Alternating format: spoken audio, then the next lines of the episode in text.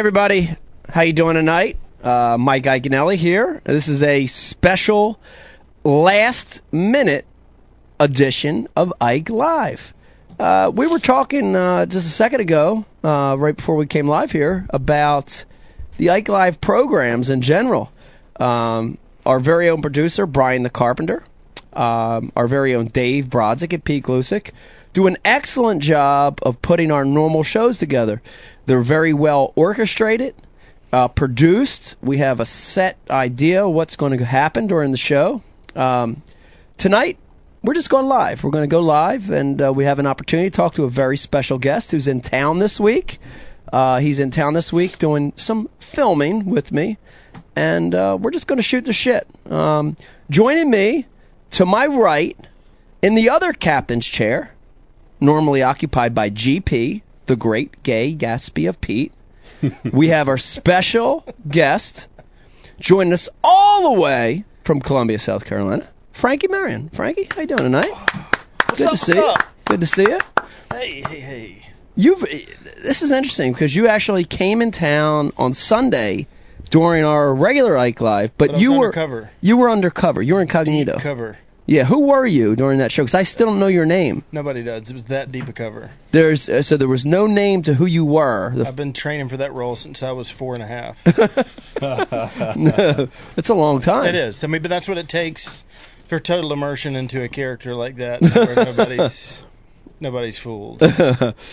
That's awesome. Uh, you were the National Public I was NPR. NPR, I National left- Public I Radio. left, uh, Blood Drive. Yeah. Yeah, commercial free blood drive. Yeah. Which is not hard to leave to come over here and do that. so it's tough. Well, let let me let me tell you honestly. Uh, we've been working together all week, but let me tell you, it's um, been an amazing experience working with you the last four or five days. Well, I'm, I, this is something that I've been just jacked about for the last two years. Every time we'd see each other at a trade show or Yeah. something, like let, let's do something, let's do something. We were brainstorming it for a while, and it Yeah. finally came together. we were chewing it up and forming it into like a bolus, and we swallowed it this Yeah. week. All right. Now, before we get into it, Yeah. because there's a lot of people watching, probably like 20 dudes right now watching, Thir- and 23. 23 guys 23. watching right now, and they're all saying, "Well, wait a minute."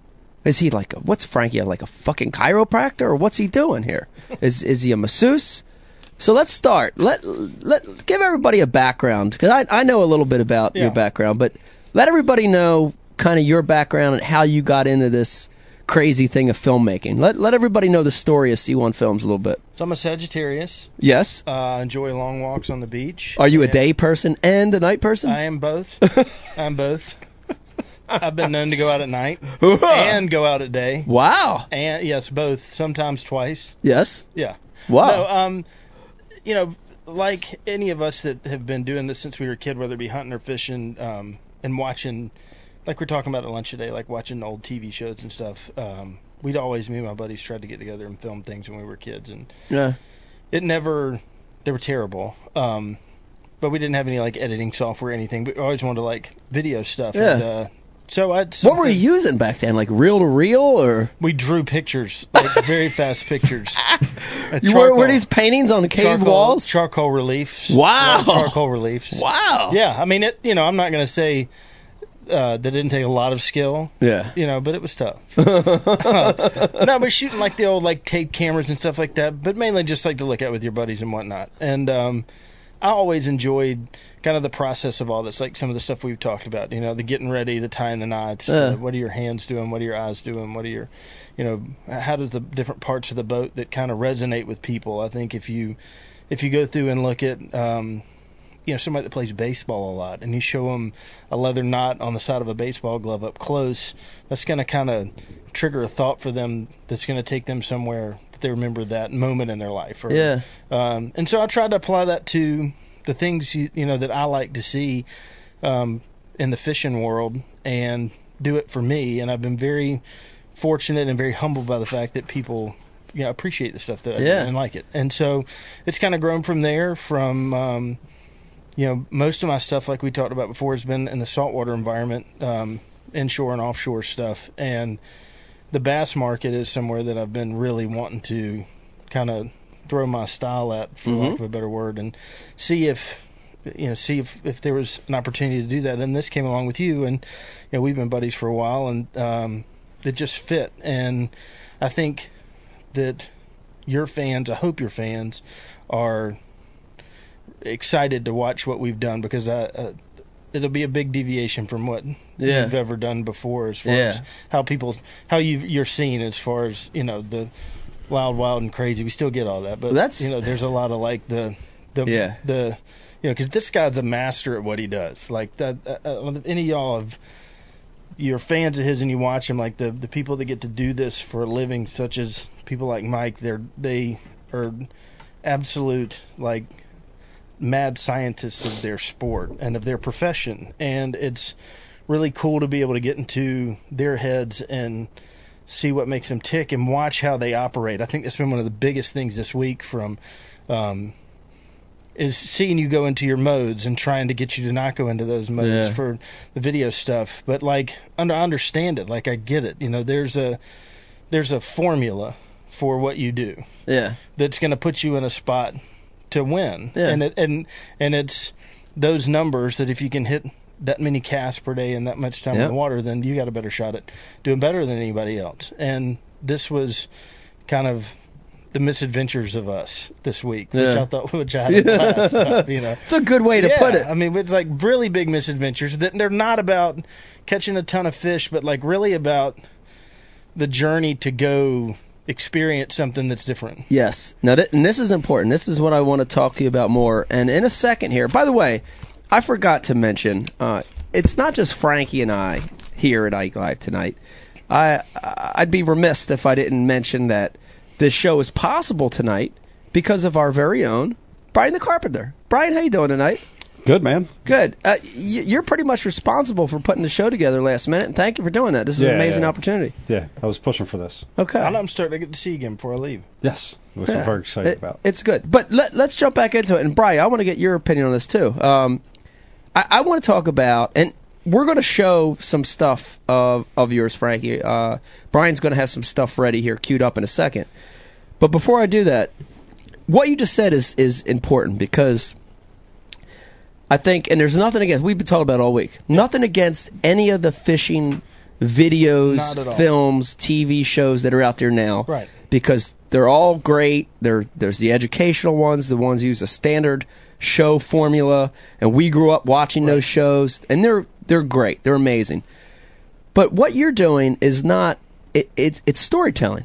It's Well, telling hope- a I- story I and a hope so. journey, right? Yeah, I hope so. I mean, the whole the the it means a lot to me. Like, uh, and I hope that that translates when um, when these Go on Ike films come out because it it's it's just more than jumping on a boat and going, you know, driving fast and getting Right. out there and, and and fishing fast and hard. I mean, it's still fishing hard, but it's like I don't want to miss out on the the some of the the, the little things that you kind of look past sometimes that I don't like to look past anymore. Like Yeah. I look past them, like I'm sure a lot of people do. When you go through kind of your stages as becoming whatever you're becoming good at, be it any sport or but for us, we're talking about now for fishing. Like, do you miss the you know, not to be cliche, but like the sunrise in the morning. Yeah. You miss the colors in the sky, or the bird, the way the birds are acting, or an eagle that flies by, or the, a fish. You know, the the bait schooling up, and all the things that like, you know, you can you can show somebody a picture of an apple pie, and they're gonna know what it smells like. Yeah. You know, and I hope that we can show them some of this, and they're gonna know what it feels like. Yeah. Like they're gonna, you know, some of them are gonna be a little bit different. You know, because we've done some really cool like journeys this week that are Yeah. that are different than most. But like the stuff today with, you know, getting out on the boat and getting on the lake and going fishing that that we don't uh, hopefully uh, hopefully uh, showcase well enough the all the other things to getting together with friends and meeting new people and and all sharing this one common goal to go out and Yeah. and catch something and put it back like Yep. and that's the beauty of fishing you know i'm not opposed to eating fish just go ahead and put that out there but, um, but being able to go out have the whole experience and put it back and know that you can come back again and and have Yeah. that same experience with that like have the same interaction with that fish possibly Yeah. some other time It, it, it's an amazing thing to me what we're talking about because um, you know to be able to capture that passion and that the experience in film is a difficult thing. It's not an easy thing because you know it's not setting up a GoPro and catching a hundred fish and editing it together and showing it. This is And this is you talking about it. yeah, this is a passion. And I would probably want you to jump in, and and this is good. I'm going to catch you off guard and make you respond to this, but I'm actually working. Okay, carry on. I want to I want to jump you in this Go conversation. Ahead. Wh- Why do you why do you fish? Why do you go fishing? Man, I don't know. It's just uh, it's just something I've always always been drawn to. Um, I, I don't know. I can't, I can't put my finger on it. It's just it's someplace I need to be. I can't go past a body of water without feeling the need to pick up a rod. Yeah. Well, that's It's the just- thing. Like when I'm tr- sitting down asking somebody, like on camera, like tell me, like when I ask you why you like to go do this, like I want you to tell me the deep reason that's like so personal that if your friends see it, you'd be embarrassed. Like that's Yeah. that's the meaning that I want for you. Cause Yeah. like I, I'll I'll give you that. Like I, I'm I'm eh, if you get me talking about it long enough, it gets me like choked up. It means so much to me. But like I like that kind of, you know, throw the curtains back and Yeah. frickin' and Yeah, why- tell me what you Yeah. really why not the you know chest bumped out caught a monster today kind of deal. Yeah. Like, why you, you do it? What if you uh, couldn't go again? Yeah, Count- and then, and then whatever. here's the other thing I want to ask you, Bry. Think about this. Tell me the feeling you have the night before a tournament, yeah. before you launch. That's right? the juice right there. That's the juice. Yeah. Flashback to Cooper River. We fished together a few years ago. Sometimes the Think night about before is almost It's better. It's is better. dude. It's the lead up, right? It's the, the preparation, anticipation. the anticipation, Yeah. and then when it actually you get there and it starts materializing how you thought it would, Yeah. Dude. There's is nothing there? better. There's But nothing you know better. that feeling I'm talking about, right? Oh yeah. yeah. That's that's what we're that's what Frankie's really amazing at capturing. It's well, it's and that's it's what we crazy talked thing. about this week is like you know with a couple of different people that we ran into that you know the most exciting time you have is that time from like when Brian's talking about where you're getting ready to because you know before this before this tournament when you have Thank you for the sound effects. It We don't- we don't- we never have- stormy night. We never have sound effects on the real Ike Live like the scripted ones, and now we do. She I'm- smelled I'm- of oaken mahogany drawers and, The set. and bourbon soaked napkins. All right, maybe a song was a bad idea. I love you, Zebra Masal. there was a woman who used to call me. This is totally distracting me, Bry. All right. All right. Anyway, before That was a bad idea. so rudely screwed that up. My point was is that your expectations are usually always more exciting than the real thing. Yeah. You know, like you. It's a build up. Yeah, It's it's build-up. anticipation. Yeah. Right. It's amazing. Great job, Brian. Great job, Bry. Uh, yeah, I mean, I, I I'd say for me it, it is that way. For me, it's that way, and um, and and it's it's a story, and that and that's what I love because we've talked about this probably 30 times since you've been here, but you don't always have to catch a million fish to have an amazing experience. No, you don't at all. And I, and I think when I go film somewhere with somebody, that's the hardest obstacle to overcome for the person that I'm there to to shoot is that they want to have the most epic day they've ever had. Yeah. Period. They want Yeah. to do the most epic shit they've ever done, and the odds of that happening. I've been lucky that's happened to me a couple of times, and everything's come together right. But it it rarely does, and it puts a ton of pressure on everybody to not have a good time, and it's evident. Yeah. Like, you can't hide that shit. Yeah. You know, I mean, it, it's it, you can see it in the people's faces, and it's not like a determination look; it's like a dejection look, Yeah. and it shouldn't be that way. Right. Like it should be. Let's go have some fun. Yeah. And I'll film it, and we'll Yeah. have fun, and Yeah. then I'll make it. I'll make you look good. Yeah.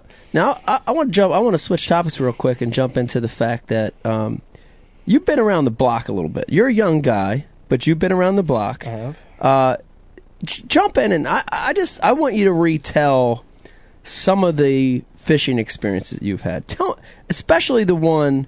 Let's talk a little bit about some of the trips. Uh, let's talk about some of these stuff in Australia you've done because it's amazing. I, I want people to know about some of these experiences you've had. Well, I got I got lucky that um, when I started like trying to work on boats, my like I said, my stuff was mainly saltwater based, and there were a couple of places that you went to learn, and Yeah. if you went to learn, you could kind of go anywhere from there. And um, in the late '90s, when I was doing it, it was Hatteras, you know, the Outer Banks of North Carolina were really good. Yeah. So, uh, um, I took a job up there on a boat and uh, worked up there through a bluefin season and a, and a summer season, and kind of from there went to you know through the Bahamas and Venezuela and Costa Rica and Mexico, and um, and they got lucky enough to go to Australia and fish over there for a season, and um, that's been a my bucket list is very small at this point. Like I'm very Yeah. very blessed to be able to, you know, like you, made to make a living doing Yeah. something that I'm passionate about, and um,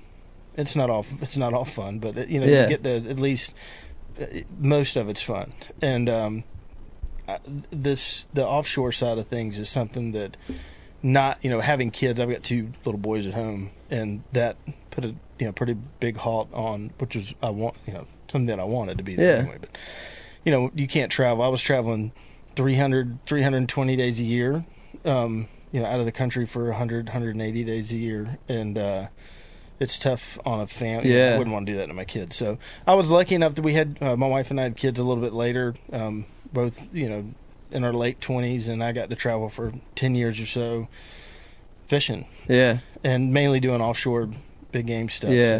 so. fishing in South Carolina too. it's amazing. It's amazing. And these these weren't like trips. These were you were you were kind of living But living just out once there. in a lifetime deals. Like Yeah. you, you make a couple of friends and you throw. I mean, I'd love to come over there and fish with you know, and work or whatever. If there's ever a, you know that kind of if there's ever a time I can go work with you, you know, give me a call. And I got lucky enough to get a few of those calls. Yeah. And the timing was right or it wasn't right, and I just made it right that I was going to be able to go. Yeah, But it was.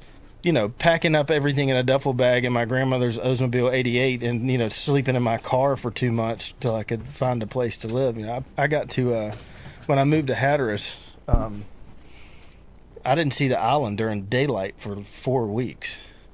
And I was living, sleeping in my car, which was like a pelican shit target. I mean, it was covered in, in like seagull crap every day. a big bullseye. Yeah, oh yeah, a big bullseye. Showered at the marina, slept in the car, got up, you know, went went to and fished every day, and uh, learned a ton, met some great people, and it's put me here. So I mean, uh, the good, the bad, you know, I wouldn't change any of it at this point. It's it's been it's been pretty mirac- pretty spectacular. It's it's crazy. And and here's you know we we got to talking about a lot of the fish that you've caught or you've seen caught or you've filmed being caught.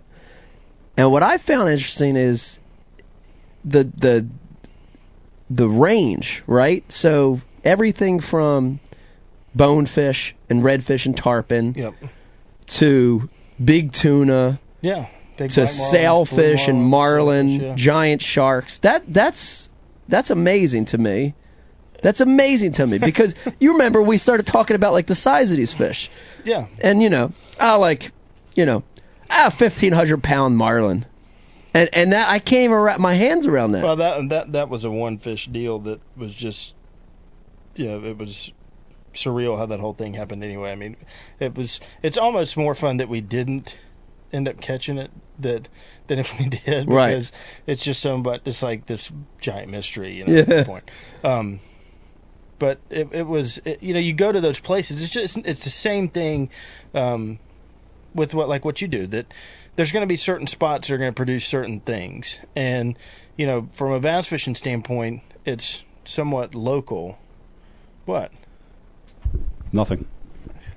It's somewhat local so you can go to like say local being like inside the united states you can go to texas and catch giant bass in this type category in this type layup and Yeah. whatnot you know with the with the offshore stuff you got to go to like the azores or yeah, Ascension Island or Australia or Yeah. Costa Rica or like it, you really got to travel to find that exact spot and you know if you want to catch giant black marlins Australia's the place to go if you want to see a bunch of blue marlins you know Dominican Republic or St. Thomas is a great place to go Yeah.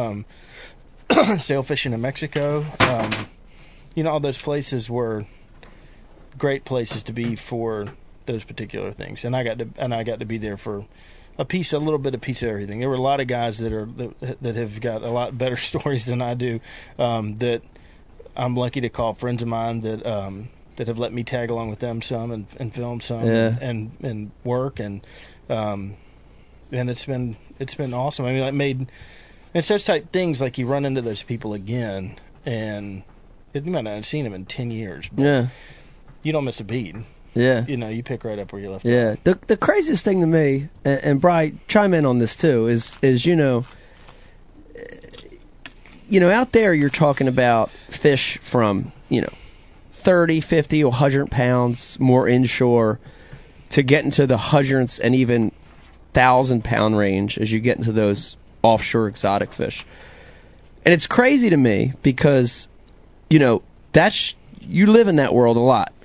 And now you're you come here this week and you're thrust into this world where It's been very different. a big one, like one we caught today, Yeah. a big one is a four and a half pounder. It- No, I get that though. Like, like it, it's it's. I, I get it. It's one. It's it's the whole. I don't care what size the fish the fish are. Like, I, Yeah. it gets me how jacked you you get over it. Like that's what. like how, and I can share that with you. Like Yeah. I can get pumped with you on that. You know, it doesn't have to be. um It doesn't have to be. uh, Some giant, you know, monster fish of a lifetime Yeah. to get you like you know when you sit there and you make like yesterday cast all day. And then and and it's like you know record stop record play delete record. Stop record play delete record. You know, all day. And then we get that one bite and it's like yes! Yeah. you know like we did it. Yeah. you know what I'm saying? And I think if there's, that's the cool thing is that uh, uh, I've I've loved seeing these big fish come in and eat, and cracking the code of what is making them eat and understanding it. Like yeah. like why are they here? Why are they doing this? Why Yeah. are they doing that? And It's I think that pa- a pattern, Yeah, a puzzle. transcends across any of the fishing stuff. Like if you're going to go, you know, brim fish or bass fish or you know marlin fish or whatever, there's you don't just go out and start, you know, and just cast a little bit and catch them with, you know, with repeated success. Yeah. You really got to kind of understand it. Yeah. And, you know, we've had a lot of those. I've asked you a lot of those questions this week. You know, why are this doing this or why is this doing Yeah. that? And that's the cool part. I think is like cracking that code. You know, like on tarpon fishing with a fly rod. I've got a, a great friend down in Key West that's an amazing angler, and they're and and the guy that we, the couple of guys that we fish with, they're like really dialed into the why of why these fish are doing this and why they're doing that. Yep. And and it's fun to catch them like that because it's like you've you've been a part of their world for a little bit, and you've really. I think it means more when you give it the time. Like you give it the time to try to. You know, understand what the fish is doing and the Yeah. respect to the fish that you're going to go. You have an understanding of Yeah. why the the bite is happening, what's going on, and why it's that size or that color or that speed. Yeah, I mean because you're tricking something, you know, with fly fishing stuff, with you know most of the the bass fishing stuff aside from the guys that live bait. If you're using artificials, I mean you're you're tricking them with something that is not natural to them Yeah. sometimes. So it, finding out is it a aggression bite, you know, like when we're pulling plugs for blue marlins and they're coming up and crashing them. You know, a lot of times it's it's pure aggression. It's not a feeding bite. Yeah. And I think the same thing happens with these bass after watching some of this Absolutely. Stuff. They just get Oh, pissed 100%, off yeah. Hundred percent. and Yeah. fire in on it. You know, Yeah. and, and and and so that changes things. Like you don't necessarily have to match exactly what they're eating, but you need to be more different than what they're eating. Yeah. I know with like tarpon fishing, um, I keep going back to that because that's what I've done some of recently. But a lot of times it pays to throw something like that's a total opposite of what. If there's a ton of bait around and you want to, you know, they're eating menhaden or pogies on the beach that are silver and gold, and you're going to go in there throw something big and big and black and purple Yep. so that you stand, Stand out. Yeah, you stand Yeah. out, and you get that you get that aggression bite, and then Yeah. that's totally the same in what you're doing. Yeah. to some extent. I mean, like some of the swim baits and stuff look like insanely real. Yeah. Yeah. you know, I mean, like stupid real. Yeah. But you know, I think that's the fun part for me of of all this fishing stuff, um, is cracking that code, and it could be, you know, pulling 15 pound swim baits, you know, in Australia and 30 pound yellowfins to, you know, little ballyhoos offshore fishing to, you know, watching Vegas catch some fish on his little grubs to, you know, watching you with your porcupine set of 80 rods on the bow of your boat like, you know, like a like you look like a damn disc machine with a jukebox, like a fly fish, like a, a bass fishing jukebox up there on the bow.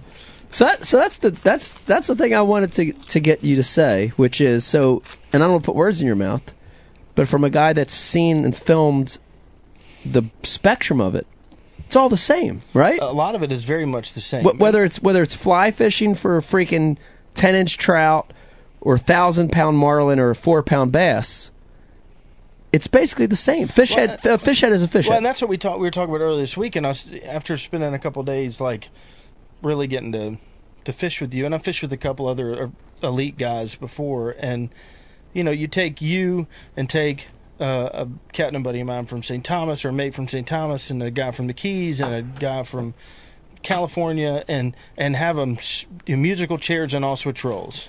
I think you'd all be successful like in the other person's spot very quickly because you understand the dynamic of fishing. Yeah. And it's going to be different, obviously, in everywhere because you got current, tide, some places Yeah. you don't, and you got water clarity issues that aren't necessarily an issue somewhere else. Or, but you know those things, and you know you work through them in a tournament. You work through them Yeah. like in real time, as fast as you can go. And excuse me, a lot of uh, a lot of those guys are all doing the same thing. You know, if you're trolling, you know, the North Drop of St. Thomas, and you're looking for current and upwellings and bait stacked up and where you marking fish. You know, you granted you're in a thousand, fifteen hundred feet of water, but Mm. it's the same the same deal. You're trying to put yourself in that position Yep. as you are today, having you know being on shad and trying to figure out what bait is going to get you in the right presentation and you know working through grab. I mean, all that stuff is the same. I think it's just the scale that it's on. Like Right.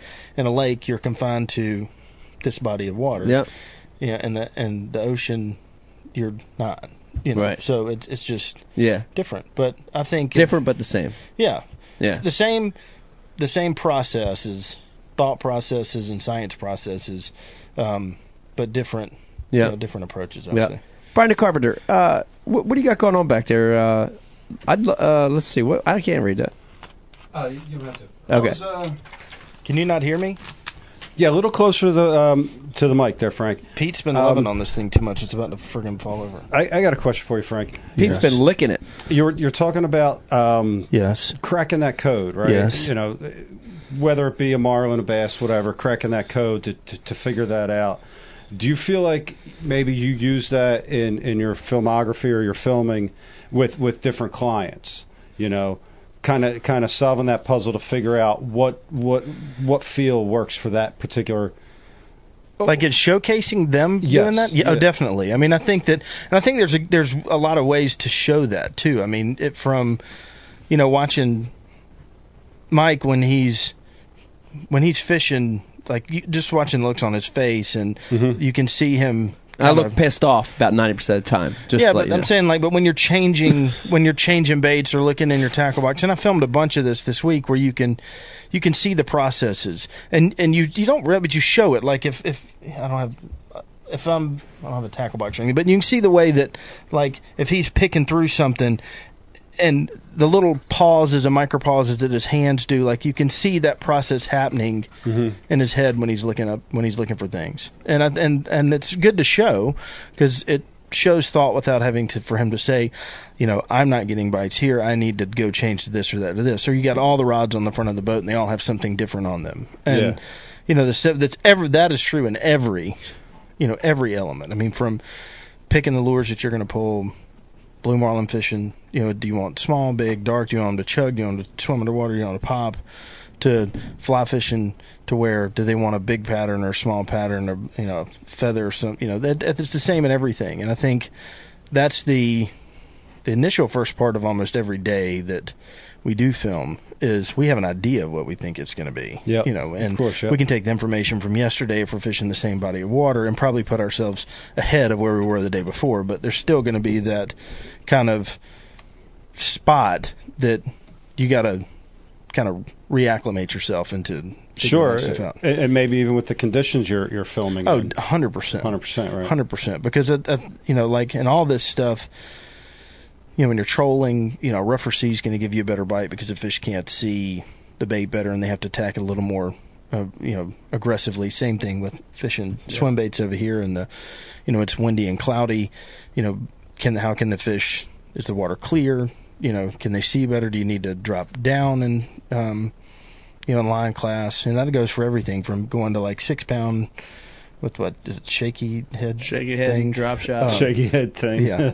Shake your head, shaky your head, So like head. tuna fishing, you know, we used to fish, you know, we charter fishing, fishing hundred foot wind on leaders at eighty pounds, so there was no swivel in the water, you know, because they would see that and key on some of that, or kite fishing to where there's nothing in the water. I mean, it all depends on conditions, and and that changes everything from day to day to day, or even during the day. Like today, we had, you know, beautiful sunny. Calm morning that changed to you know 30 35 That knots happened of quick, wind, too. and it happened Yeah. real fast and that changed everything Yep. from where we were fishing and how we were fishing the whole nine yards, and that's true for about everything. And that changes your approach of filming Hundred as well. percent, Right. hundred percent. Because then I have to start over again. You know, like I I can't. I don't like somebody telling the viewer what is going on. Yeah, I, just, I, I think y'all are smarter than that, uh, and you want to see more of. You know, you're not telling your, you're not, nobody's telling you that it's changing. So we, didn't- you know, we should just show how that process happens, or I want to show how that process Yeah. happens. So like if it starts to get windy, like today, it's beautiful sunny. We have you know lens flares coming off you to show that the sun is up and that it's pretty and the colors and the you know the beautiful clouds going through the sky. And then the wind transitions in, so I have to find 20 to 30 things that show the progression of wind. So hmm. from you know leaves coming off the trees to the way water's crashing against the bank to the way the birds are starting to glide up to how you're having to load your cast differently to your clothes flapping to tight shots of all that stuff so that I can take the viewer through that process with us because that's what we're experiencing. So Yep. there has to be a build in for each part of that. You know, we build in in the morning to getting there, kind of setting the table for the day, and hopefully, you know, on a good day that stays set. Right. You know, and on other days it moves around and it changes, and it changes the way that I edit, and it changes the ways that, that I I film the stuff too. But it it does. It's it makes it cool. Uh, it, it's crazy, bro. I got to tell you, watching watching it this week, w- the angler has it a lot easier than the guy behind the camera. I can tell you that Yeah. because I, it's amazing to see it, you know, Yeah. and it's neat too because every once in a while you'll you'll show me. You'll just stop. Come back here. You got to see this because you get excited. I see you get excited about something, and you say, "Come back here. Look at this real quick." And you'll play you'll play back a clip for me, and I'm looking at him like, "How the fuck? How's that possible? Yeah. Like, how the hell did you just?" It, I can't wrap. You know, I can't understand it. You know what I mean? Well, and some of the stuff is a big difference. Like y'all catch a bass and it's like wham, zip, blop, zip, plop. You know, it's like one solid motion. It's Yeah, it's like uh, real hoist. That's the thing you to my kept hand, pop telling off, me throwback all cast. week. As a bass tournament angler, we're built for speed. We Yeah. want to set the hook, get that fish in in 10 seconds flat Yeah. in the live well. And you're the whole week, slow down. Take your time. Yeah, I mean, and it like- was impossible for me to try it. I'm like, But it's like watching like a like a 10 second porno versus like a, a 30 minute version. Like Yeah. the 30 minute ones are sometimes a little bit better. I like the 10 second. I like to just rub Yeah. one out really all quick. right. All right. So, so um, He says, all right. All right. no, but that was right. that. I think from the like, and every and every one of these movies, like the star of the film is the fish, and Right. is the ecosystem that and the environment that we're in. Mm. and That's the Mhm. that's the star that we're we are interacting with that. Um, and I know that may sound somewhat cheesy, but it's the truth. And what I wanted, like with the bass stuff, telling you to slow down all the time, was so that like we can give the fish some love and some respect, Yeah. and, and give him some some camera time, so that we can you know honor that process of what we've been doing. And and and you know, it's like telling a NASCAR driver, you know, they need to go 25. It, it just doesn't. right. Yeah. No, it's It's uh, hard to do. Yeah, especially with that one. Yeah, and that's what I'm telling them today. Like, you know, enjoy, get the bite and enjoy the the pull and the, the fight, and let you know, let's let's take that a little bit slower. Good, good luck convincing them of that. Well, we got, we got, it was it was it was fast. I mean, a lot of and, and too with like the bass fish stuff, a lot of the bites are happening pretty close as opposed to Yeah. And we got we got you know today every every bite. You know, I don't like to shoot B-roll. I don't like to shoot like stage shit. B-roll. I think y'all can. Boo. I think y'all can see that. Right. Um, and so everything that we've gotten this week, aside from maybe one or two clips um, that I had to like say freeze and like move, was all shot in very real time. And I'm running three cameras the entire time that we're on the boat. So you know, two a slow mo camera, a set camera, and then another freehand camera. To get everything. So Yeah, speaking of that, three cameras, and uh, you guys had a mishap this week.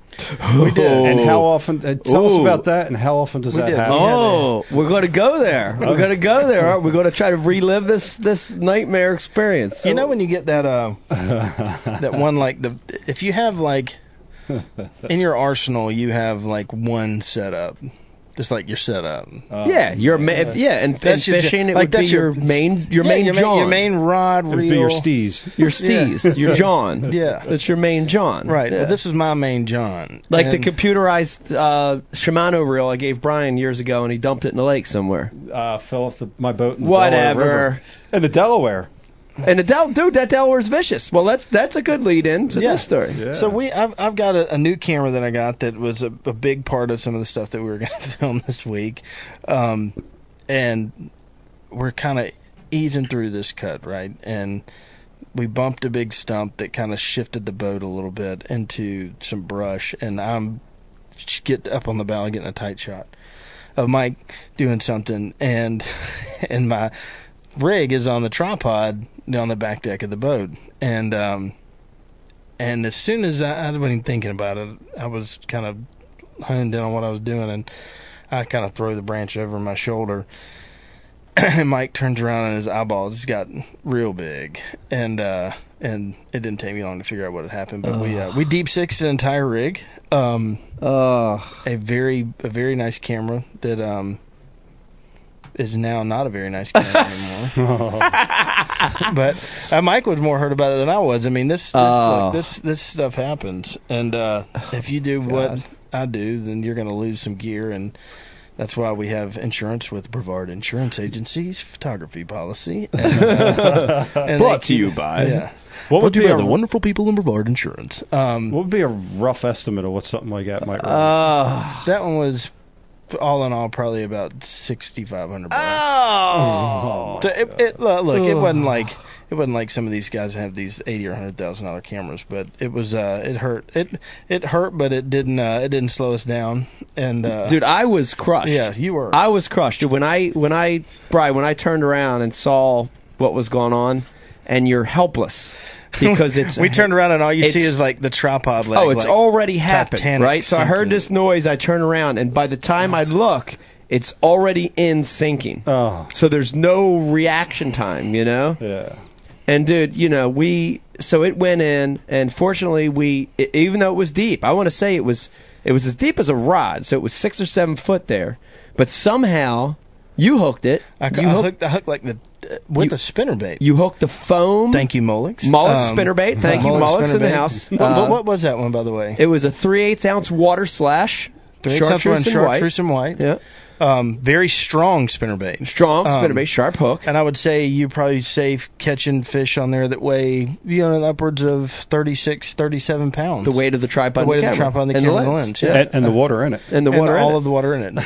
and I think there was a fish in the There was a fish in the, in the lens, lens. definitely. Yeah. I think it was a mudsucker. yeah. Canon has that lens right now, and they're I I don't know what they're doing with the fish. All footage lost. No, that's a great thing about it. Uh, Okay. pulled We the Yeah, excuse me, pulled the pulled the card out, Yeah. and um, everything was we we got everything. we got back. it back. Oh. Yeah. we got it back. But dude, here was an analogy. I, I was, I was, dude, I was like crushed. Like honestly, I, I couldn't even do anything for like 30 minutes. I was Yeah. just so mind screwed, you know. Yeah. And uh, but I said to Frankie, I'm like, that's like pretty much because I've like dropped phones, but that's pretty much like dropping like a thousand phones in the water at one time, and that's how you'd feel, you know. Yeah, yeah. Or or like breaking up with your girlfriend of 10 years, you know. like same feeling. You just feel like hurt, You're and putting lost, a, you're and empty. sixty-five hundred dollar value on a ten-year uh, relationship. Well, I'm not saying that, but I'm just saying. I was Five. trying to make an analogy. How, how many times have you dropped your phone in the water? Me? Yeah. Uh, too many. Too many. Probably half, six, six times, seven How times. about you, Frank? Uh, once I dropped in the toilet. In the toilet. There's this weird thing that comes over you when you drop your phone in the water. You feel like an orphan. You, you're like, An orphan. wait, what? Wait. And and you're just everything is It's just completely gone. No, I did. I, I, I, I can't call nobody to tell them I dropped my phone in the water because No, I did have. I broke when the when uh when iPhones first came out. I had an iPhone, the first iPhone or one of the early iPhones, and I was I was headed down to St. Thomas for a tournament down there, and I I dropped it and broke my phone, and I had to go get this backup flip phone.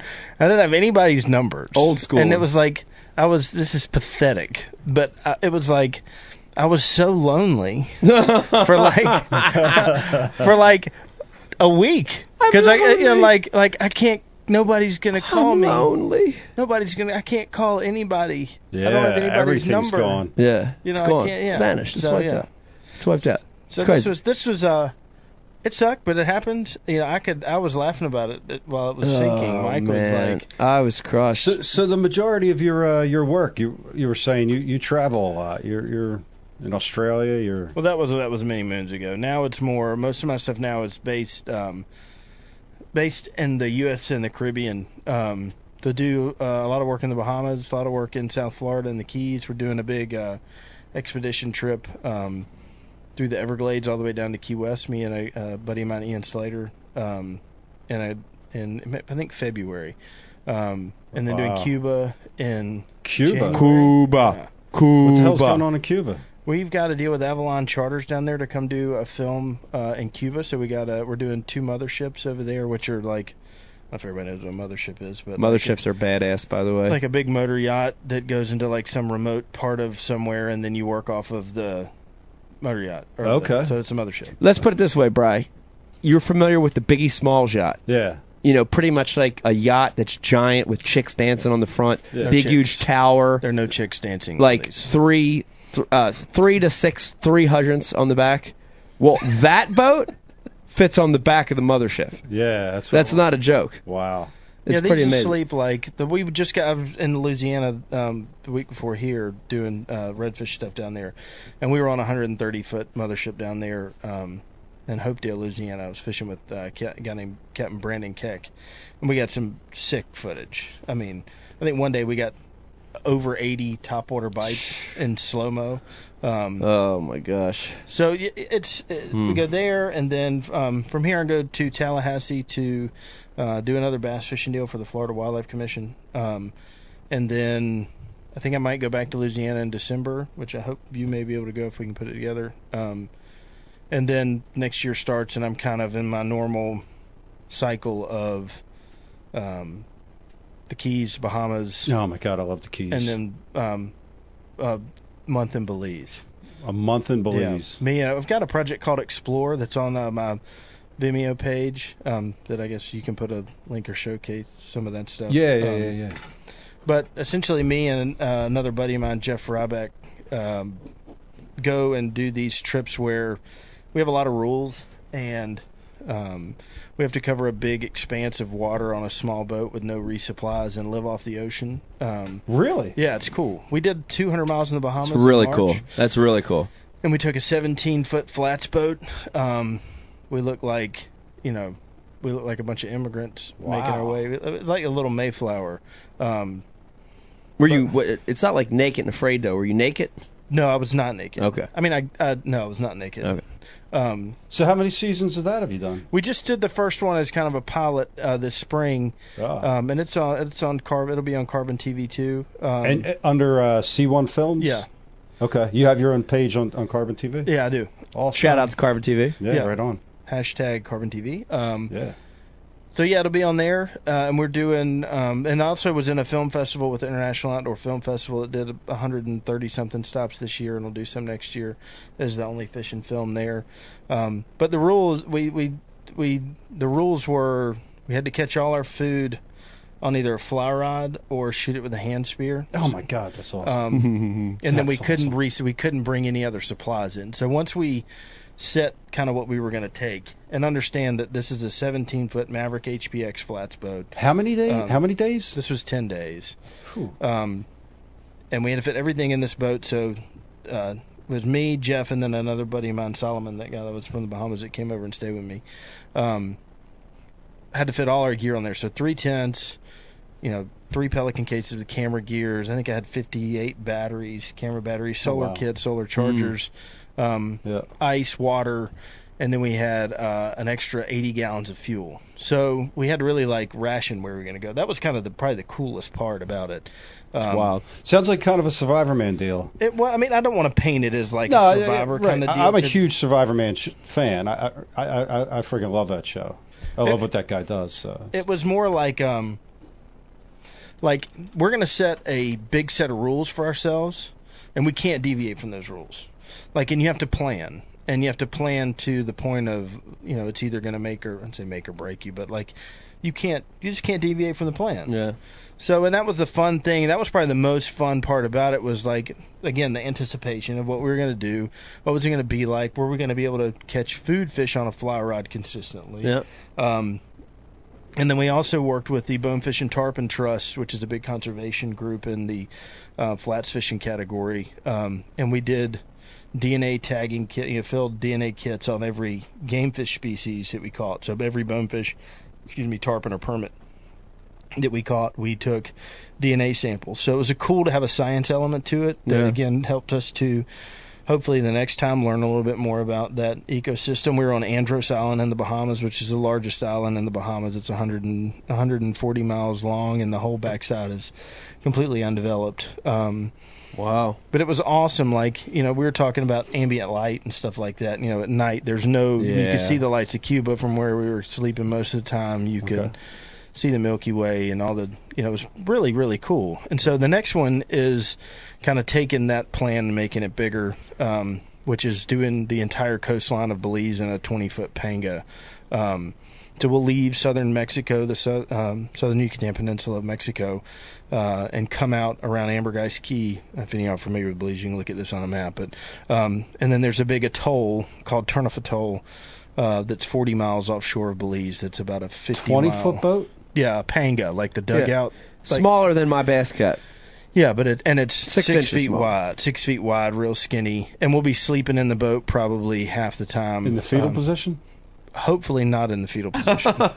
Wow. but um, again, the whole thing is like planning it. So we've got fuel on this one. This one's 700 miles, so we'll have or 650 how, miles. how uh, two or three is in that boat? Three, and maybe four if I take another camera guy. I want to take somebody else to help. How big are these dudes? Because you're a big dude, man. Yeah, I'm the largest of my Yeah, species. you should for keep it that way. Of your species.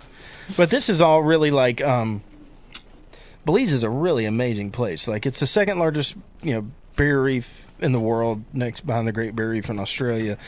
And um it's got a really neat layout for doing something like this with all these little islands and stuff. Uh and the atolls are really cool because some of them like there is no dry ground. Like so we'll just be staking this boat out and sleeping in the boat. And Wow. so trying to build this boat, you know, a thousand miles away Yeah. and hope that you get down there and everything works. And it's on a Tiller 40 is our motor for the. Like a lawnmower. Yeah, yeah. Yeah. So it'll be awesome. And I, I, we're still waiting on a few partners to get together with us to help us make this thing happen. Um, it's something that uh, is after doing that trip in March.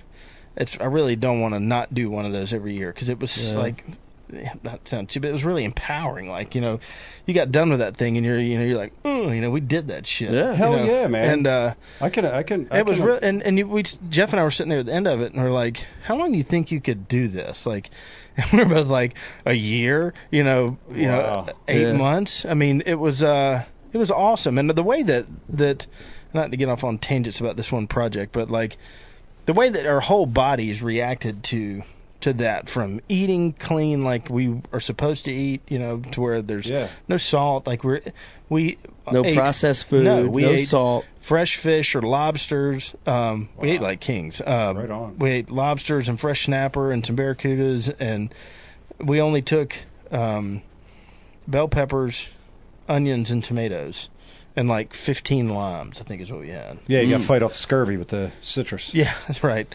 And uh, and beer. We took two cases Citrus. of Old Milwaukee with us. Wow. Wow. Now, how do, how do you, uh, how do, you, I mean, how, how many days in a row are you in that boat?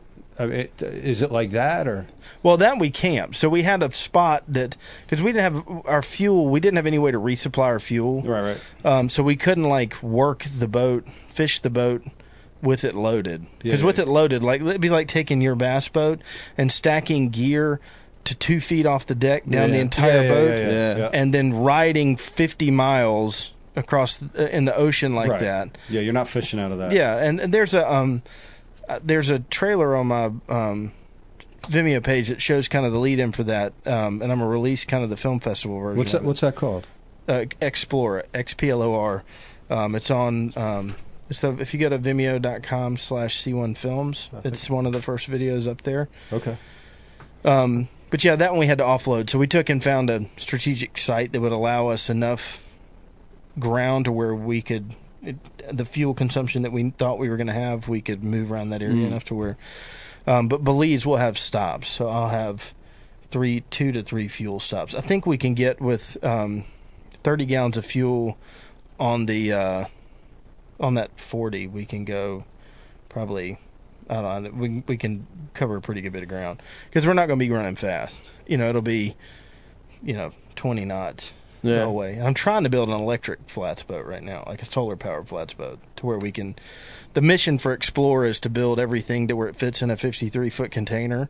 So two boats will fit on racks in a container with all our gear, and then we can ship it anywhere in the world and do the same trip. Because we want to do Africa Wow. and want to do um, South America. We're looking at doing Brazil, 600 miles in Brazil, on the Hell coast of Brazil, yeah. in uh, Carnival. in 2016. yeah. That'd be Yeah, go in and then leave. Yeah. That'd be awesome. That that uh you know that feeling you're talking about of like living off the land. Brian feels that every once in a while, and that he gets that feeling when he cooks his own food. Like the other day, he made a microwave hot dog, Wow. and he felt exhilarated. You know what? That's like that's. I I had that. I had to throw something funny in there, Brian. Come on. that's Well, immer- no, no, but that's honestly- immersion. That is immersion. But but honestly, when you were telling that story, I it it it uh it made me it reminded me of our trip to Alaska. Alaska. Yeah. Now we we experienced that same thing you're talking about. and we're trying On- to do one there too. Yeah, we I'm ex- not going, but we somebody else- experienced that on a very different scale. But But but the smaller scale. feeling you're talking about Yes. is the same. And we were living off land for a couple days. Three days. Well, yeah, the Right. thing, well, the thing is, you don't. The whole point of, I guess, the the whole point of explore, like, is not to say you got to go to these far reaches of the world to have this type of experience. I mean, you can do that experience on your local lake if you just commit Absolutely. to it. Yeah. We're going to go camp for a couple of days, and we're going to eat. We're going to take just enough food to support the food that we think we're Yeah. going to be able to catch. Yeah, and it's Yeah. awesome. I mean, Uh, it's awesome. Yeah, It's it was the best, It was man. it was the best. We and were, it's probably a good test because Uh, like it was- we were just like fuck this we're going you Yeah. know like it's it's done it was as honestly it was like pouring it had been raining for like 11 days straight in February and I was about to like just go punch a stranger I was so pissed off Hell yeah. and so I called Jeff excuse up me.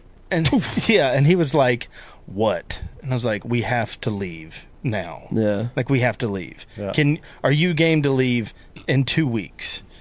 And he was like, yes. And I was like, all right. so I threw together a media kit, called some great people that that have been very you know awesome to work with us. We got Maverick Boats. Um, and Smith Optics and Old Milwaukee Beer and uh, Williams Knife Works, it's a custom knife maker back home, and uh, and Mojo Sportswear that that helped us make that happen. Uh, and it was like, I mean, Jeff and I will call me today. He's like, "Man, I really I wish we were back in Andros Yeah. right now." I mean, it, it's and it's a great feeling. And I think it, we I've done it back home since. I've done three or four days, Little Johnson, South Carolina, um, taking and packing in somewhere and taking like setting my constraints to be a like a small duffel bag. Yeah. Like this is the only things that I can take have to fit in this bag, and that includes my tent and bedroll and sleeping bag and all that stuff. That's really really cool. I mean, it's cool to do like that because if something does happen, you can pick up pretty quick and head Yeah. back in. It was a great when we did it in Alaska. It was it was the most amazing thing. I mean, you you could experience things that you'll never experience, like uh, you know, catching the fish, cooking them. We did like trout fingers. And like the nights, you know, we talk. You talk Oh, about my like that ambient Oh, lighting, yeah. So- dude. The nights in Alaska, Under that lunar light up in the mountains. it's the most unfreaking believable thing. I'll never forget it. No, I'll never forget either. It's Yeah. it's burning my memory. It's Yeah. wild. It's wild. Uh, Brian, what do you got? You want you got you got a little clip? I saw you playing with a clip. You want to play a clip or no? Or what do you got? You have I- anything? Yeah, yeah, sure. That Explorer trailers, I think it's pretty short. It's only be like a minute and a half, I think. yeah, yep. Let's let's let's play that for everybody watching live. I know they're getting excited because they're listening to us talk about all these cool things. Let's let them uh, let's let them see some of this stuff. Will we be able to hear this? Yes. Press one, Spock.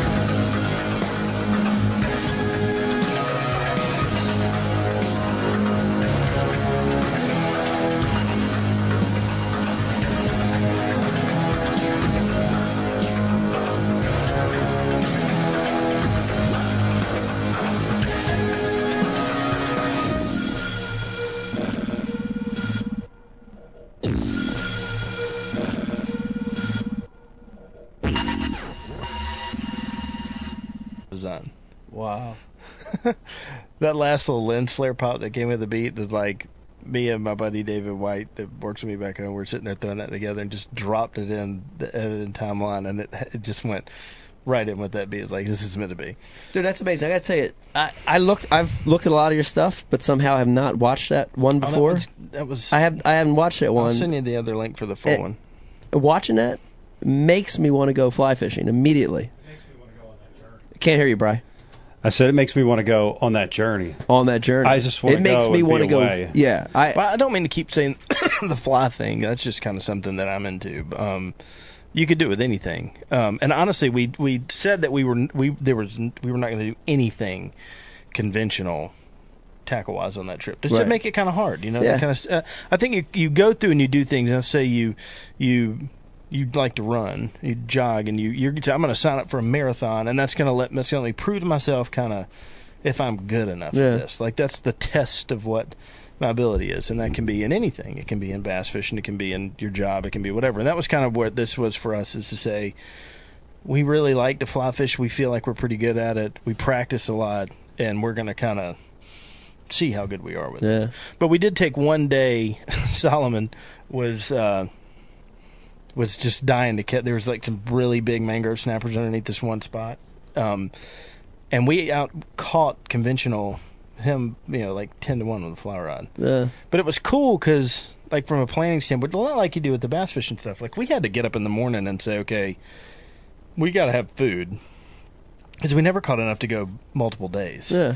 Um, and so that has to be priority one is that we are going to figure out where we need to be with that tide in the morning at the right part of the tide, regardless of what else we had to do. We had to be at the right tide at our food fishing spots. Yeah. And sometimes that interfere with our.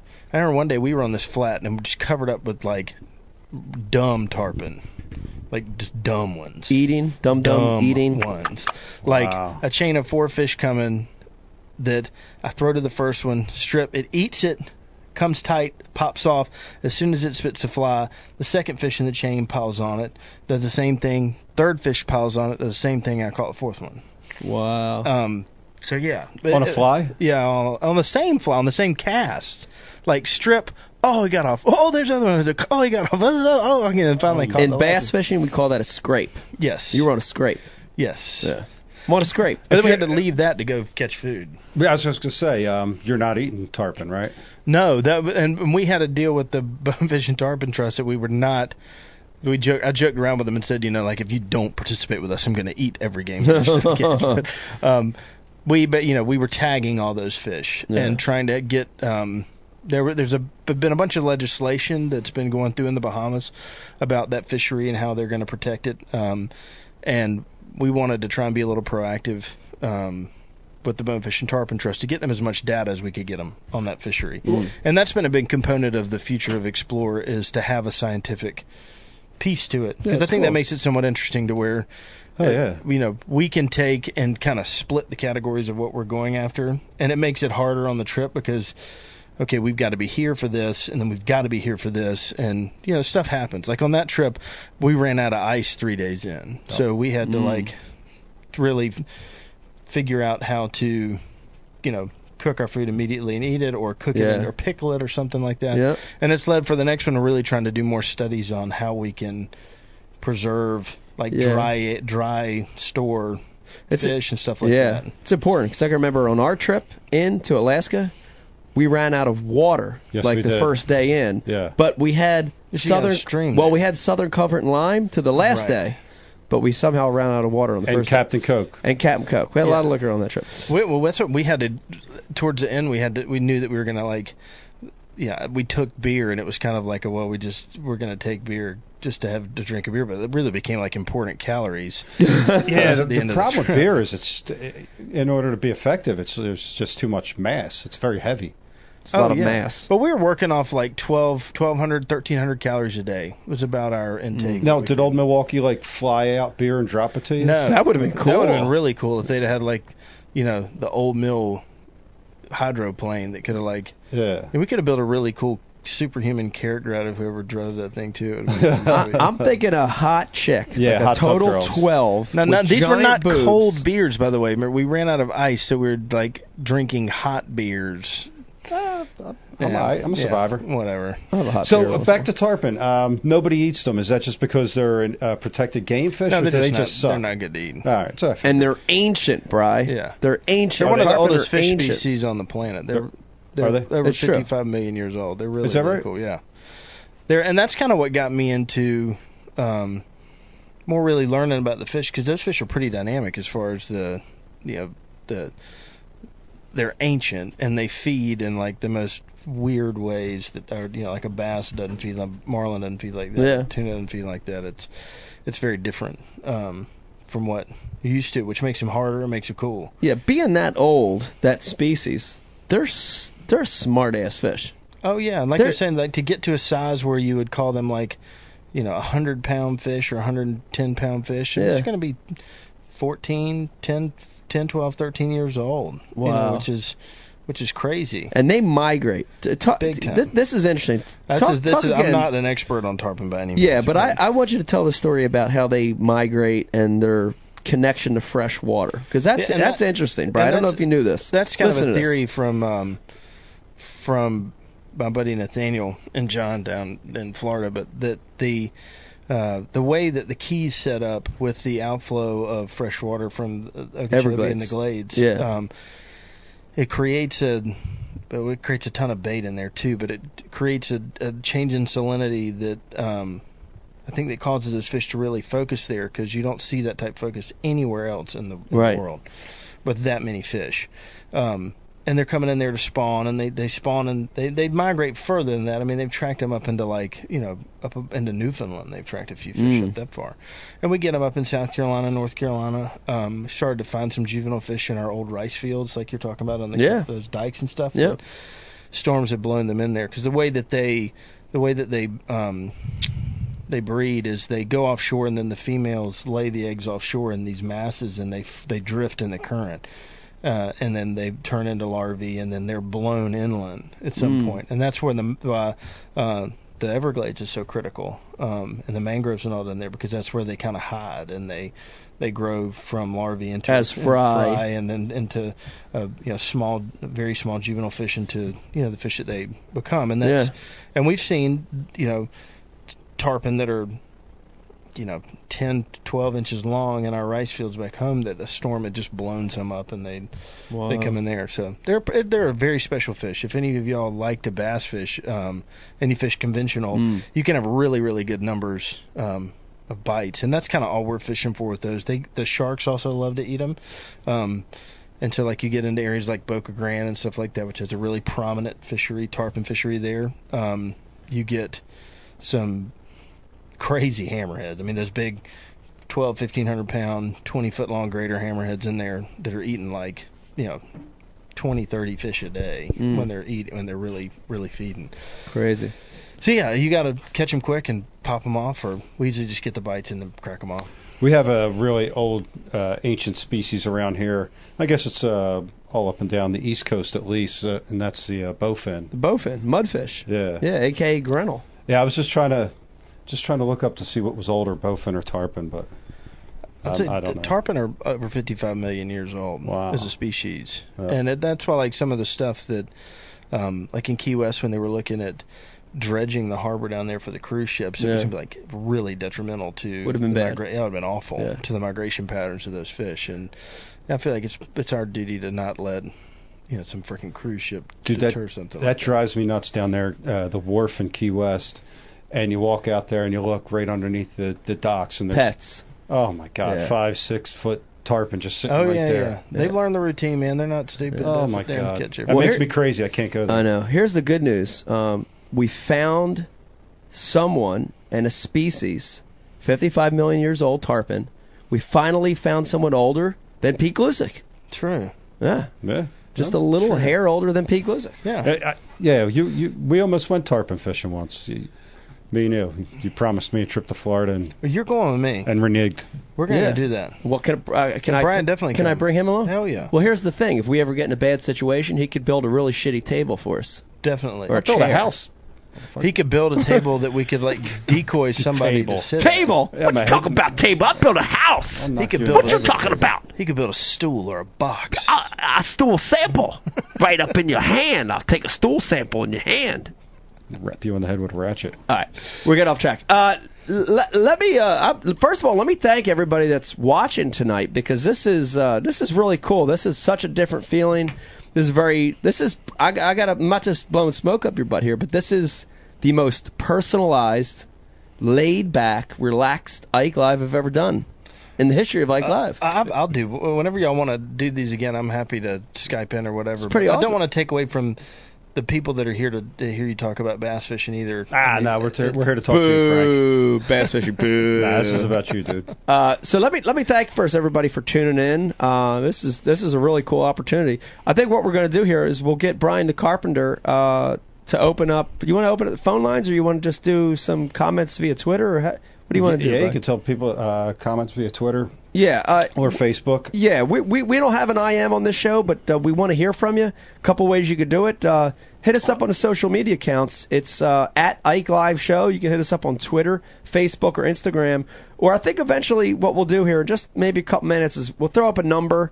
If there's somebody out there that wants to talk to Frankie, wants to talk saltwater, wants to talk filmmaking, anything you want to talk about, give us a call and and we'll talk to you. Yeah, I'd love spe- to. Speaking of social media, Mike, uh, anything anything new on social media these days? Oh, for you? yeah. Go ahead, come on, tell us about it. well, Are uh, y'all diversifying the Mike Iaconelli brand? I think we are. I think we're, we're always uh, we're always uh, looking for new sponsors. So uh, y- now you know it's uh, it's interesting because you were here while all this was developing, uh, and we officially for the first time ever had our first social media hacking, uh, and our Facebook account a- and by default our Twitter account got hacked, and uh, dude, I was stressed out. you were very. That whole thing out. stressed me out, man. I had to take over the Iaconelli kids for two hours last night. yeah, Dad was a little wedged. I was stressed out. I I I felt really helpless. You know what I- Violated. I, I yeah, I felt violated. I felt helpless.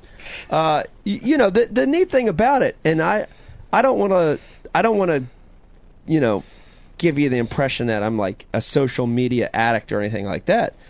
But social media has become really important to me Yeah. for my business and for the fans, right? No, seriously. You know what I mean? Like I like I love like letting people know like what we're doing. When we were in Central Park filming, we had some posts that got like 80,000 viewer, you know, reach on it and I was proud of it. By the way, they got deleted, which I'm super pissed off about. The pictures with Joe and all that. No, They got deleted. They got deleted. I I had got about all of them. I had about 8 or 8 things deleted from Facebook, which I'm really upset about. But I've why, ca- why can't they catch these fools? Man? I'd love for them to catch them. Oh my God! It should be. It should be uh, as as They big need- a crime a- as breaking a- and entering. They need a three six nine. Well, they need. Three six nine.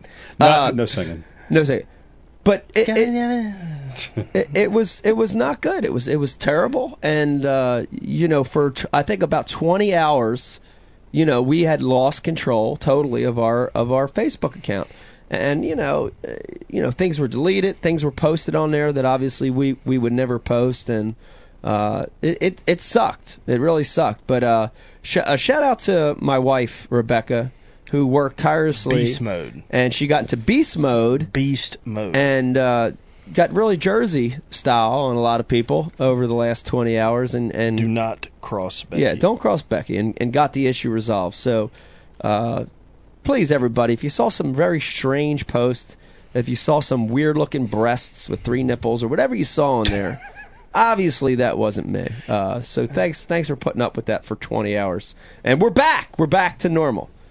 Hopefully for good. You've Yeah. never been normal, Mike. Never been normal. Frank, I got a question from a from a fan here or from a viewer.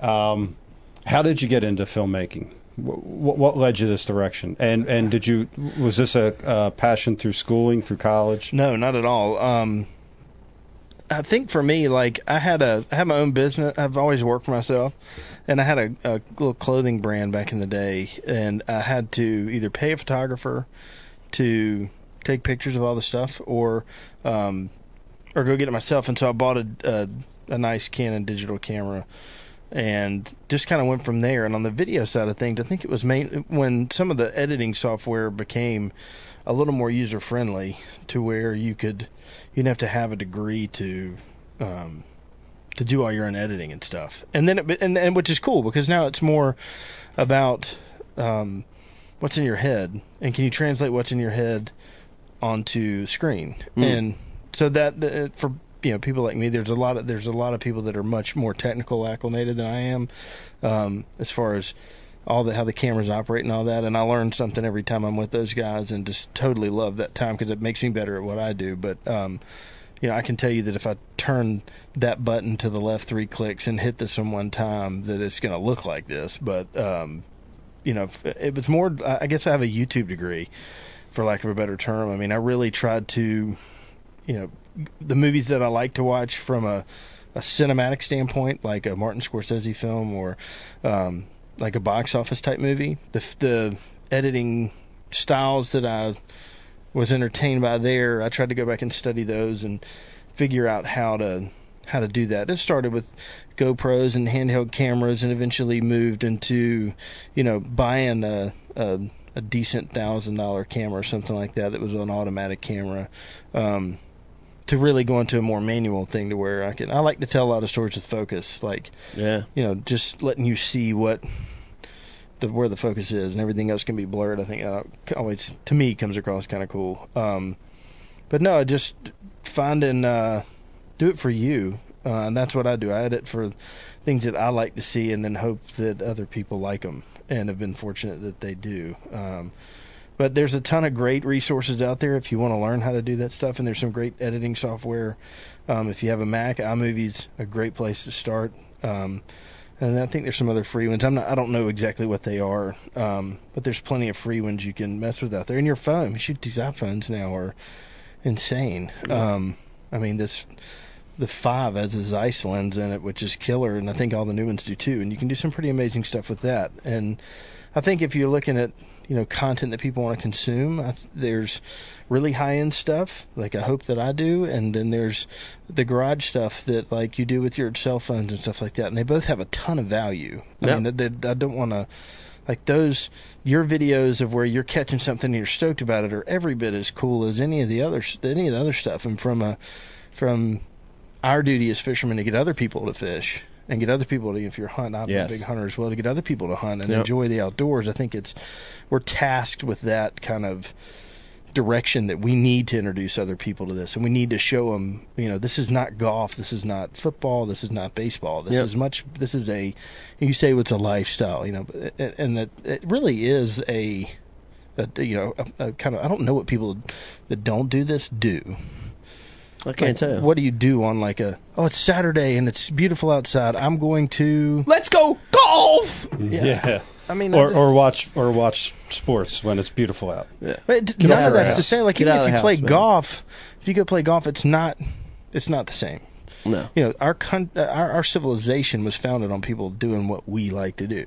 Yeah. They're gathering and, and and interacting with nature and all that stuff. And so, um, t- go film what you love about that. You know, if it's going to be different for you than it is for me, than it is for Mike, than it is for Brian, it's going to be, you know, it's going to be cool in its own right. And so, if you think it's that cool, then it's cool. Yeah. You know, I mean, don't uh, don't let anybody else tell you it is or it isn't. I mean, that's Yep. kind of where, uh, yeah, I started with it is, and I've just been very lucky that other people liked it, and I've been able to go to some cool places and bring that back to people and take them there, you know, from a film standpoint. But Uh, uh, we've got a uh, Twitter question, and uh, well, you both can answer this um, from Joey Randall, aka Catch More Fish. Joey. What's your favorite species to target? ugh. Joey. Or what do you most like right what- what- now, Yeah, what what what really is like where your head's at? What what do you really want to get out there and catch?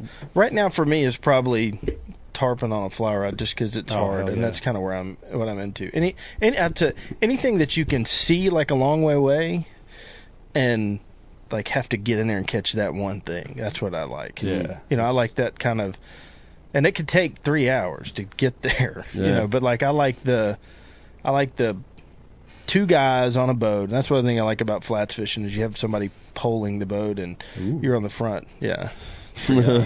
Um, but it's very boat. much a team thing that the guys got to the guide's got to get the boat or the person on the back of the boat has to get it in position for you to make a cast and it's very it's fun to strategize and do that and uh, so that's kind of I would say if it, you had to draw down to one probably tarpon on light tackle um, That's a bucket list except for me, yeah it's for sure. yeah.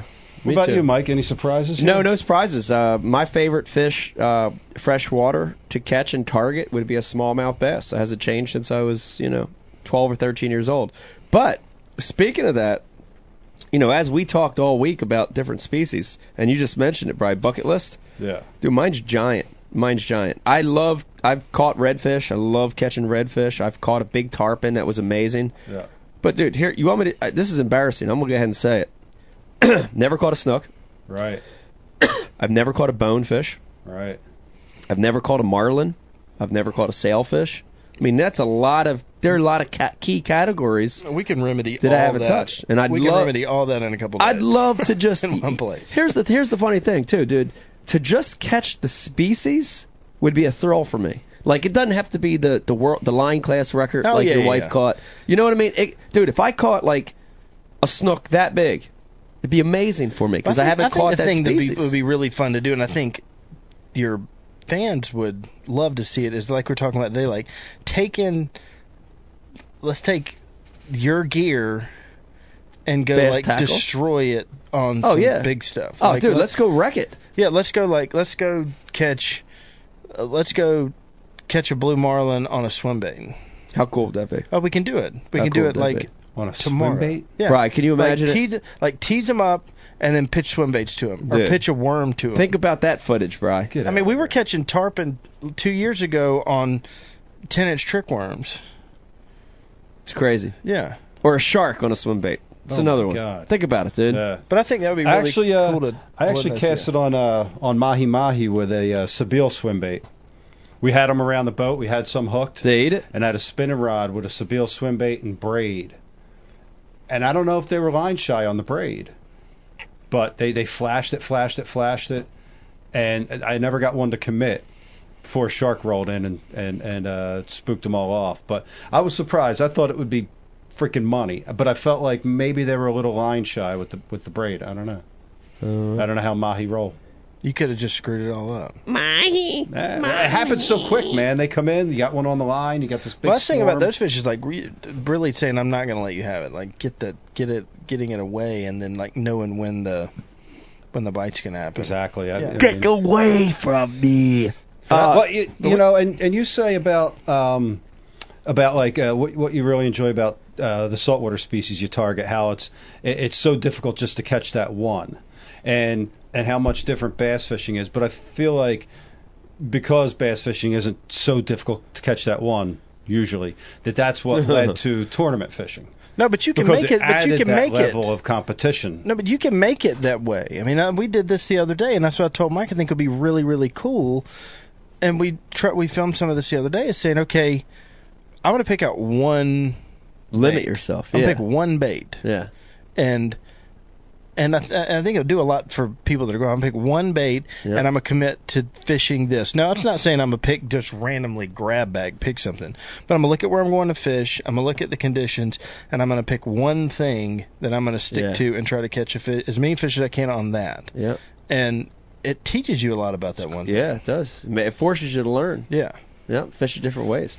Uh, let, me- let me switch topics real quick. I, I just want to talk a little bit about um, a lot of the stuff uh, you, you know that we shot this week, the the Going Ike series. It's gonna it's gonna end up on the web. It's gonna end up um, on on the web versus like a traditional TV channel. Yeah. That that's a cool thing, right? Like like the web has given you and and us ability to create something that doesn't have to fit in a box. Hundred percent. And I have a hard time like editing for TV just because I hate the interruptions, and I don't think anybody. I think that the people that watch some of this stuff now, and I don't want to take it. There's some great TV shows out there, some great people that Yeah. are doing TV. Yeah. It just for me, it's hard for me to break a story up when I only we only have a limited amount of time that um, that we get to spend with people online. You know, like a seven to eight minutes, probably a max for what somebody's gonna sit down on their phone or their computer and Yeah. watch.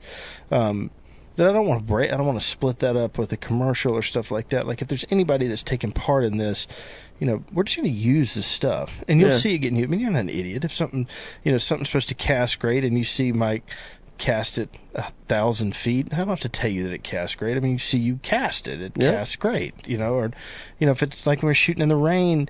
um poured on us the other day and we're filming. Crazy, and you had crazy on the rain. new Under Armour suit and Yep. it's like I mean, you can see some of the stills. I mean, you can see the water like It's amazing. shooting Yeah. off of it. Like we don't have to tell you that it's waterproof when you can see that the water is unable to penetrate the jacket. Yeah. So, so that's kind of the approach that um, that we're taking to this. Is we we we definitely want to have some partners and we want to have people that appreciate some of the stuff that we're talking about doing with this. But making sure that it's online so that you can watch it whenever you want to. And we hope that you know you'll take it and share it with your friends if you like it. Um, that you'll take it and share it with uh, with your crowd.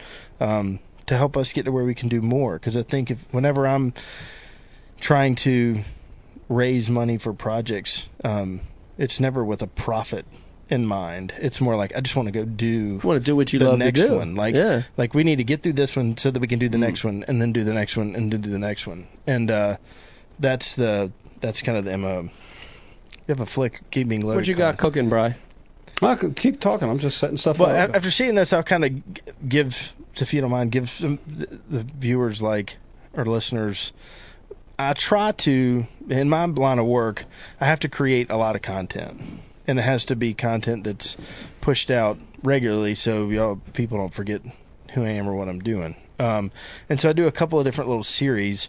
Um, one is called One, that is kind of a two to three minute session where we go catch one fish, and it's been a really fun experience to let's just get out of the office for the afternoon and go just get on the water for an hour and try and catch one and then we're done and we go home and that's it um, the other one is one that brian's got loaded up here called pescadora um, where i try uh, to find lady anglers that are like Mm. really good at what they're doing She's, And- she looks good and- at what and she's, doing. this is this is a uh, a young lady named Rebecca Courtney from um, down in New Smyrna Beach, Florida, who is an exceptional angler um, and was nice enough to spend a day with us on the water. Um, this video is done very well. She's a uh, she's a beautiful girl, which uh, which helps to have people to watch. Yeah, I'd like to watch this video, Um, Bry. If But she could- was she was awesome, and hopefully we get to do another couple with Rebecca at some point. All right, well, let me. Uh, Let me take a break. I need to hit that anyway. yeah, so I'm, gonna- I'm gonna play this, and uh, we'll come back for a couple more minutes, and that's cool. That's, that's about I'd like that. to grab a water, but I want to watch this. So All right. Well, Okay. Here we go. Are these still hot? Is he? No,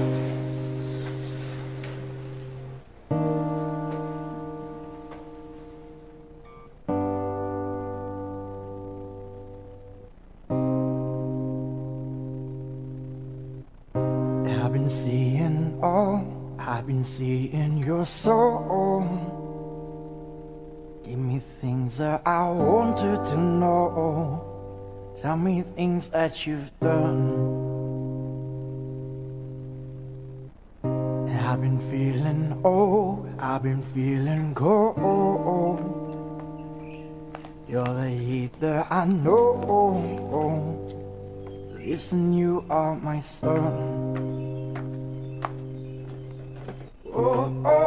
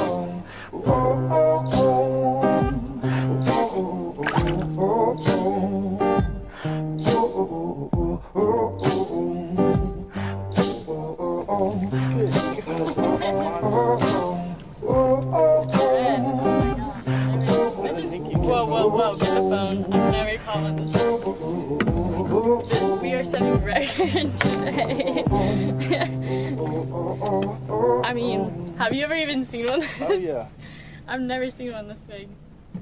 Uh, What was that? And we're back. And we're back. Do we have a uh, couple more tweets come through, Yeah, Brian? yeah, we do. Um, did Frankie film any of the historic floods in South Carolina? And if so, could he cha- could he see changes in the landscape?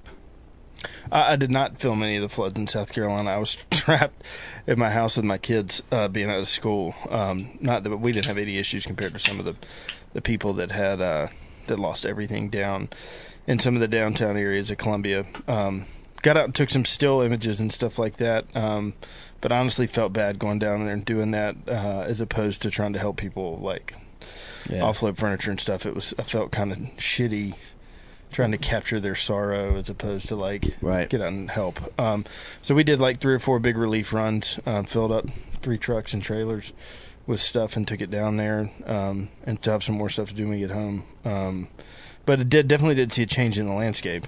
Um, saw a you know a bunch of a bunch of highly irreplaceable things get destroyed in houses and stuff like that get torn down. Not you know every flood is a bad one. This was a really bad one for us just because it came through a very funky area. But Oh yeah, no, I didn't get out to get to film it. it affects you this year, right, Mike? Well, it, yeah, I mean, not directly. Uh, you know, again, I, you know, Oh, the Cooper Wait. River deal.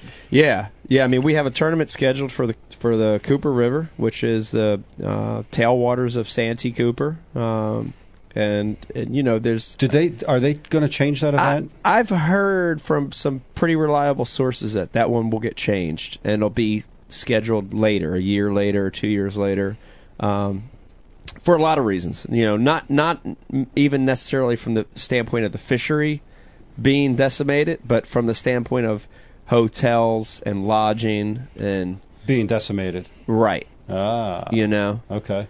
Uh, because you know as we stand right now, you know that tournament's in in late March, early April. Ooh. That's not that far away. No. And I mean, know, we still had like the roads in front of my kid's school was washed out, and that's not supposed to be fixed.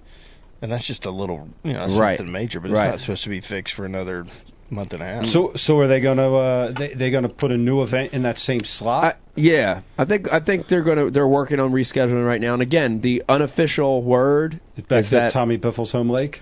no, the unofficial word is that it's going to be moved upstream to the uh, Santee Cooper Reservoir, uh, Right. which which would make sense. You know, it's it's relatively It would close stay in and South Carolina. and it's a good yeah, and it's a good fishery. You know, that time of the year we'll we'll catch them. I got a question for you.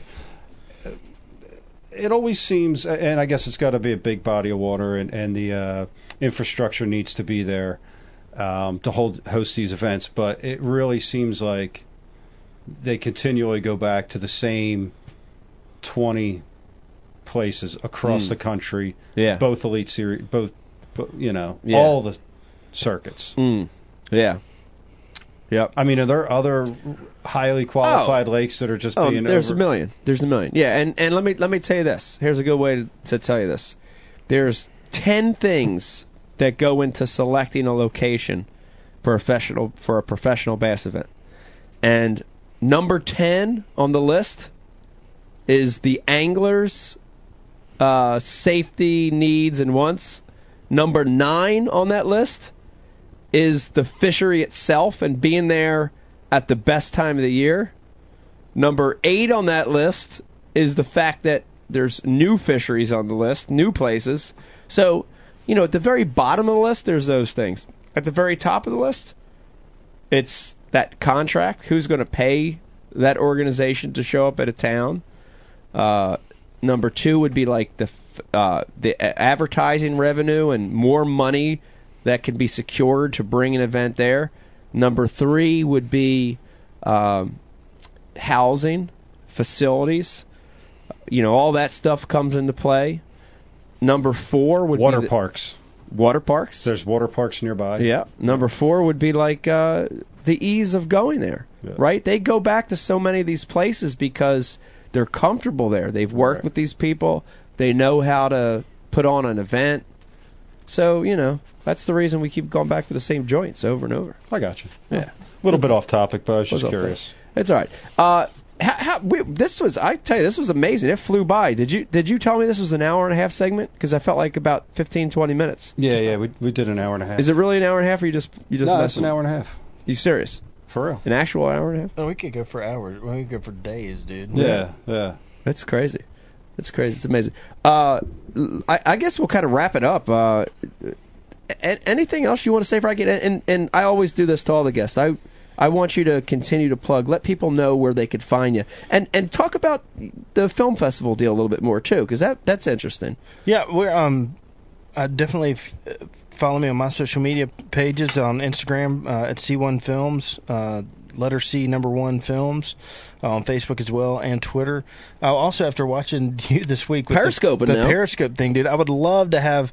If any of y'all would like to kind of see where I am on locations or first looks at footage and stuff like that, I'd love to start doing the Periscope stuff. That was kind of something I was like, "There's no way that'll work. It's ridiculous." It's pretty cool, isn't it? Yeah, pretty and uh, it's killer. Yeah. Like I had so much fun um, watching the questions come in. I know y'all all there for for Mike, but it was really really cool to watch that whole process happen. So if any of you like to, um, I'm gonna try to really start dedicating, a, you know, try to do one of those a day. Yeah. I'm one of those with social media stuff. I feel like to, for it to work, you really gotta You got to say you got to stay at it and commit to it. And I try to post um, a picture, or a, a couple of pictures a day on Instagram, um, and float those over to Facebook and Twitter as well. Um, and the Periscope thing is something that I definitely want to try to do, and it's it's uh, at C1 Films on Periscope as well. So I'm gonna definitely try to uh, to start doing that. But I can't thank y'all enough for for giving me the time of day. Um, I, I'm really humbled to be able to be here with Mike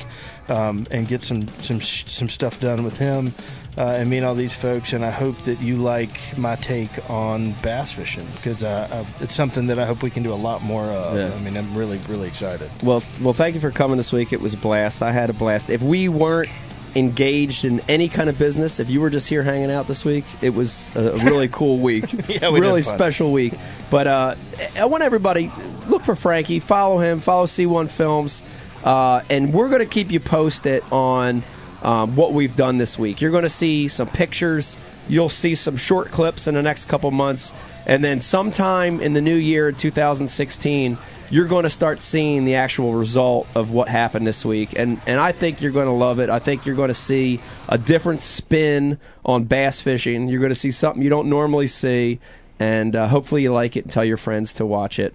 Uh, I want to thank everybody. Thank you for tuning in to this very special episode of Ike Live. Special shout out to our producer Brian the Carpenter. Shout out to Mark Jeffries, executive producer back in Oklahoma, watching a football game.